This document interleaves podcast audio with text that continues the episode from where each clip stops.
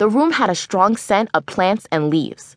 Of course, that could have been because every place I looked, all I saw were plants and leaves. Turns out, it was one of Mr. G's classic lessons. He asked me and several others to take a seat. Quickly, quickly, he called to no one in particular, his eyes focused on the mounds of leaves. Civics was the last room on the hall in Lane Land, the oldest part of the school. In this section of the building, radiators were loud, and windows stretched from the floor to ceiling.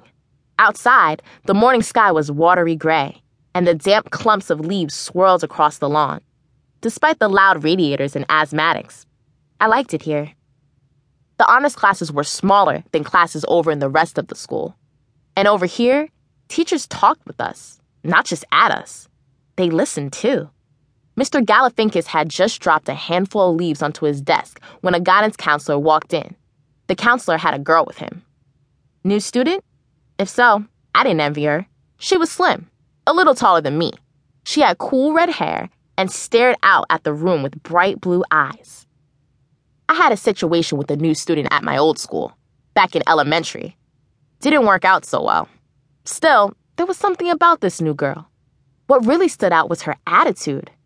Her expression said, I'm not having it. Whatever it is. She wore all black and her oversized t shirt had a skull on the front, etched in pink rhinestones. If I learned one thing about middle school, it was that new kids were subject to a ridiculous number of rumors. That was just the way it was. By the end of the day, word would probably spread that she was either a vampire or in a motorcycle gang. Once Mr. G signed her paperwork and handed it to the counselor, he looked up and twisted his neck around until he spotted me. Brianna, we have a new student. Everyone, this is Scarlett Chastain, he said. She did a bored sort of eye roll. Just call me Red, she said. Her words came out in a drawl. Mr. G, always flustered and in a hurry, just waved her off. Yes, dear, go over there and sit with Miss Justice. She's our class president. Perfect for guiding you through your schedule today. After school, I'll have a packet ready for you so you know what's going on. Red came over and dropped into the empty seat next to me. Oh my goodness, so much attitude. But for some reason, I wasn't offended at all. A small smile slipped quietly onto my lips. I was tickled. It would be fun to watch her aggravate a bunch of folks around here, especially the snooty girls who were always ragging on people. Hope she'd eat him up. Hey, I said. I was being cool and nonchalant. Trying to be, at least. She looked like the type who wouldn't appreciate you being all up in her business. I could understand that. I felt the same way. Hey, right back at you, she said, giving me a sideways grin.